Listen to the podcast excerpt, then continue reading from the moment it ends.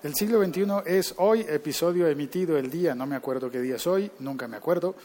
Debería acordarme, ¿cierto? Bueno, pero sí sé que son las 11 de la mañana. ¡Ay! Javier me está grabando. Vamos a que suenen las campanas. Salgamos a la terraza para que suenen las campanas y oír las campanas de la iglesia porque ya son las 11. O sea que me las perdí. Bueno, el caso es que a veces a mí me dicen, no, lo que pasa es que usted ve mucha televisión. Y bueno, si supieran, ahora ya dejé de ver tanta televisión ya no soy tan, tan televisión ni te, ¿cómo se, televimaniático. Eh, Javi, muestra la cámara el... Eh, ah, no, mira, es que ese reloj, o yo estoy atrasado o ese reloj está adelantado, me perdí en las campanas. Bueno, eh, Claro, no veas tanta televisión, mejor oye más podcast. Y me la paso oyendo podcast y haciendo podcast, grabando podcast. Bueno, ¿de qué se trata esto de la televisión? Pongamos el robot y ya te cuento. Más televisión, no, menos televisión y más tablet.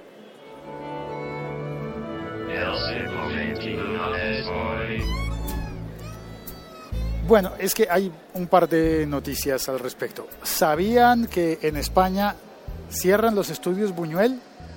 Bueno, según estuve leyendo, yo no conozco los estudios Buñuel, conozco las películas de Luis Buñuel, pero supe que la televisión española eh, tiene unos estudios desde los años 80 en los que ha producido un montón de cosas, un montón de programas, y series, teleseries y demás cosas, que los cerrarán y se trasladarán, dejarán de tener esos estudios propios y se irán a alquilar estudios.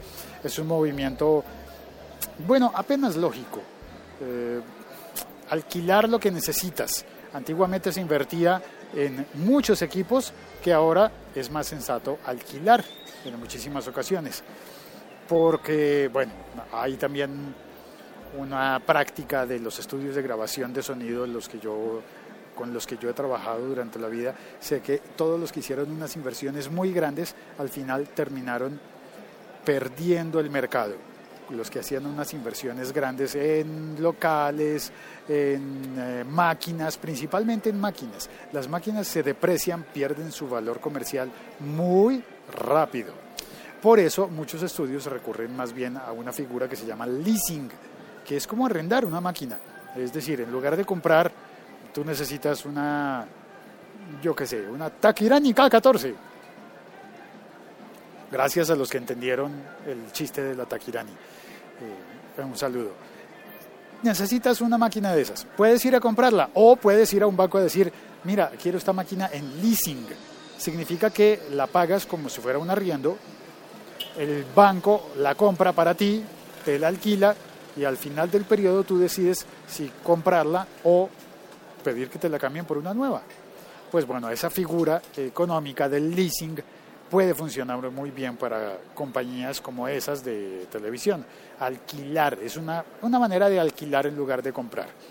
Pero no solamente está esa noticia de, la televisión española que sale de sus eh, grandes estudios, sino que también en la BBC de Londres, y estoy hablando de, de BBC Televisión, BBC, pues en la BBC se perderán muchos empleos recientemente o próximamente. Espérate, mejor abro el Pocket y leo la noticia tal cual como es. La BBC recordará empleos ante ascenso de TV por Internet. La BBC dijo que recortará más de mil empleos debido a que espera recibir 150 millones de libras, alrededor de 234 millones de dólares menos. Uno se, uno se entusiasma, ¿no? Empieza a leer y va a decir, va van a recibir, esperan recibir 150 millones de libras, qué bueno. 150 millones de menos. Ah, caramba, cambia la cara, ¿no? 150 millones de libras menos de lo previsto a partir de las licencias en el próximo año fiscal. Según había leído yo previamente, eh, BBC gana dinero por cada televisor que venden, que se vende en, eh, en Gran Bretaña y al venderse menos televisores y más tabletas, pues recibirían más. Espero no estar malinterpretando la noticia. A ver, aquí dice, solo el 69% de los adultos británicos miran televisión en vivo, mientras que solo el 50% de los jóvenes entre 16 y 24 años lo hacen, informó el regulador de, telecomunicaciones de ese país. Comillas. Se prevé que ahora el ingreso por licencia en 2016 y 2017 será 150 millones de libras menos. Esto es porque mientras más personas usan iPlayer, móviles y servicios en línea, el número de hogares que tienen televisores está cayendo. También brinda una mayor evidencia de la necesidad de que la licencia sea modernizada para cubrir servicios digitales. Es decir, si el impuesto que sostiene la BBC es por la venta de televisores, o pues al menos uno de ellos, pues al venderse menos televisores, los ingresos de la BBC caerían. Esto es interesante. ¿Qué pensarán hacer ahora? ¿Ponerle un impuesto a la venta de tablets de, o de smartphones? Bueno, esa es una de las noticias, ya he contado dos de tres. La otra es de Netflix. Esta noticia tiene ya unos días y eh, la voy a leer de un diario chileno, que es la tercera. Dice, analista de Wall Street dice que el rating de la firma de Netflix equivale al de las cadenas ABC y Disney, es decir, cadenas de televisión, bueno, una es de televisión abierta, ABC, y la otra es de televisión cerrada, es decir, de pago, pero es Disney, es Disney. Entonces, bueno, es como si el equivalente para ti que estás en España, como el equivalente. Imagínate que, em, que Netflix llega a España y de repente eh, anuncian el año entrante que la gente ve más Netflix que TVE o que TVE más eh, la 5, la quinta, ¿cómo se dice? La de, la de Mediaset. Bueno, esa, sí, la que pasan la de Aquí no hay quien viva. Ah, no, perdón, eso está en Antena 3. Ay, bueno, ya me confundí, eh, donde pasan la que se avecina. Bueno, eso, más o menos. Imagínate que en todas esas cadenas la audiencia es menor que en Netflix. ¿Por qué? Pues porque en Netflix o en servicios como HBO Go tú ves lo que quieres cuando quieres, no cuando te obligan. Aunque debo decir que Mediaset ha hecho un muy buen trabajo en España. Antena 3 tiene un servicio de pago para ver los contenidos en, eh, en, pantallas también. Entonces, de alguna manera, creo que esas cadenas españolas estarían quizás mejor preparadas que la BBC. ¿Será cierto esto o estoy diciendo una tontería de tamaño mayor? No lo sé. Vamos a verificarlo. Vamos a ver. Por lo pronto es un comentario que estoy haciendo desde Bogotá, Colombia. Se podría decir que sé poco al respecto, pero sí sé que aquí en Bogotá, pues en Colombia, tenemos unas cadenas eh, privadas de las cuales la cadena nacional Caracol tiene un servicio de pago también para ver los contenidos en tabletas. Y cada vez más hay convenios entre los productores de video y productores de de televisión para poner sus, eh, sus producciones, productores, producciones, pero como más lo digo, bueno, sus teleseries y sus programas en plataformas eh, electrónicas. Y una de las soluciones que creo yo que son de las mejores son las alianzas con YouTube, porque pues YouTube ya lo tienen todo inventado, ¿no? Tienen los mejores códex de vídeo, e incluso se dice, se corre el rumor en el bajo mundo de que YouTube tiene aún opciones mejores para distribuir el video de las que está usando y las tiene preparadas, pero no las, uso por, no las usa porque dañaría tanto a la competencia que sería una mala jugada. Y por la competencia de YouTube, entiéndase ahora también los canales de televisión. Bueno, eso es lo que quería contarte hoy. Soy Félix, este es El siglo XXI es hoy, emitido desde la calle en Bogotá.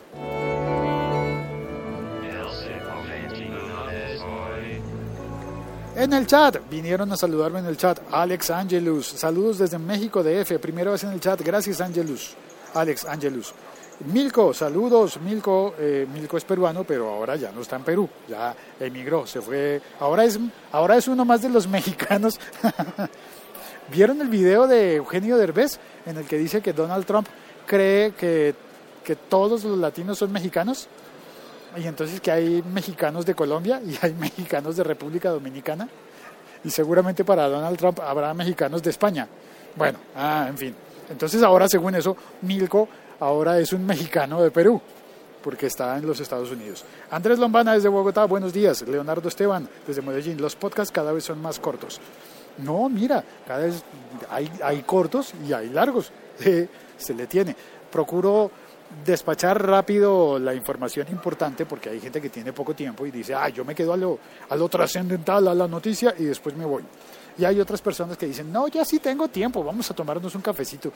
Félix, invítame un café. Javier, Javier, que está grabando todo esto en video. Oiga, Javier, ¿y qué, qué, qué le está poniendo? ¿Periscope? No, solo grabando. Ah, chévere. Estaba solamente grabando. Después lo ponemos en YouTube a propósito de, de esas cosas. ¡Ay! Me tropecé. Bueno, la maquinita de café. ¿Está muy fuerte la música? Bajémosle. La maquinita de café. Eh, Javi, ¿qué le apetece? ¿Qué quiere? No quiere. Está contestando con la cámara. Pedido el expreso. Eh, ah, eh, ¿qué estaba comentando yo con Leonardo? Ah, bueno, entonces una vez despachado el tema, ya me pongo a hacer vida social y a charlar. Como con Jonathan Gómez. Hola, Jonathan. Milko Milko Romero contesta algo como perujicano. sí, ahora, ahora Milko Romero es un perujicano. ¿En dónde estás? ¿En Washington? ¿Te tocó esconderte esta mañana que hubo amenaza de tiroteo y al fin no había tiroteo ni había nada? Bueno. Ah, iba a sacar el café antes de tiempo. Está en preparación todavía. Ah, bueno, la otra, la, la final, ah, ya me acordé. Ya logré mm, gestionar lo de los cafés. Eh, tengo que hacer un paso previo que yo no lo tenía contemplado, la verdad, mi error. Los cafés para las personas que oyen este podcast en México, el café que les, que les vamos a regalar en Juan Valdés, necesito un paso más en, eh, en esto. Y es que, claro, como, como hay que pagarlos, pero las personas que yo invite no van a pagar su café. Hola, Silvia. Eh, las personas que yo inviten no van a pagar su café, entonces voy a tener que hacer una pieza más, es decir, una, voy a tener que pedir un dato que es la identificación. Ya don Juan Valdés me dijo, sí, claro, cómo no, yo les doy el café a todos los mexicanos de tu parte y vamos a compartir un café con ellos, pero ¿cuáles son, quiénes son ellos? ¿Cómo sé yo que no me están engañando y que la persona que vino es verdaderamente quien dice ser y no que es un impostor? Eh, bueno, ¿cómo sabemos eso? Con el número de identificación.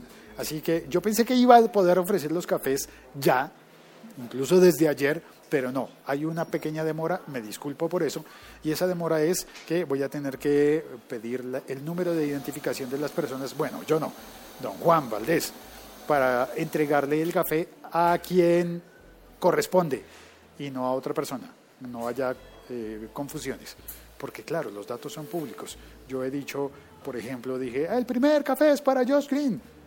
¿Y cómo saben, cómo saben ellos quién es Josh Green? Es decir, podría llegar un señor y decir, yo soy Josh. Y otra señora decir, y yo soy Green, y pedir dos cafés. No, no se vale. Voy a tener que pedir esos documentos, digo, esos números, números de identificación, para que el café llegue a quien, a quien se le prometió. Y bueno, ya está. Eso es todo. Un sorbo de café expreso de máquina. que bien la van a pasar los que lo pidan en el Juan Valdés de verdad. Y un abrazo a todos. Eh, ya está. Ya acabamos. ¿Algo más que decir? Ah, Lancero Parcero. Ah, llegué tarde. Saludo cordial. Un abrazo a Lancero Parcero. Lancero Parcero, voy a explicarlo. Ese es un término de un término militar. Es como en Colombia se llaman los compañeros en el ejército. A partir de un cuerpo élite del ejército colombiano que se llama Lanceros, a partir de eso se hizo popular en algún momento que las personas que prestan el servicio militar, mientras están en aquel servicio militar, se llaman entre sí lanceros. Lancero, présteme, présteme una riata, es decir, un cinturón. Eh, no, no puedo, lancero. Es una manera coloquial. ¿No puedes? En la noche se la quitan. y así. Bueno, eh, ah, vino Jonathan, eh, cuando vengas a Cali te espera un buen tinto, Félix. Uy, sí, que bien, si tuviera suficiente invitaría a todos los podcasters, pero ni modo. Jonathan, en Cali, mm, en Cali hay tan buenos podcasts, aunque hace rato que no los estoy oyendo. ¿Qué pasó con mis podcasters vallecaucanos? Hombre, a ponerse al día. Saludos. Gracias, Jonathan. Hasta pronto. Chao, cuelgo. Y gracias a Javier. Javier, ¿va a pasar todo el episodio sin haber dicho nada? Mueve la cámara diciendo que sí. Javier está aquí a mi lado, silencioso. Le dio risa, le dio tos, se atragantó. Chao, cuelgo. Un abrazo a todos en Colombia, en México, en Perú, Argentina, en todos los países hispanohablantes, por supuesto España y por supuesto Estados Unidos. Un saludo a todos mis mexicanos de Estados Unidos. Chao, cuelgo.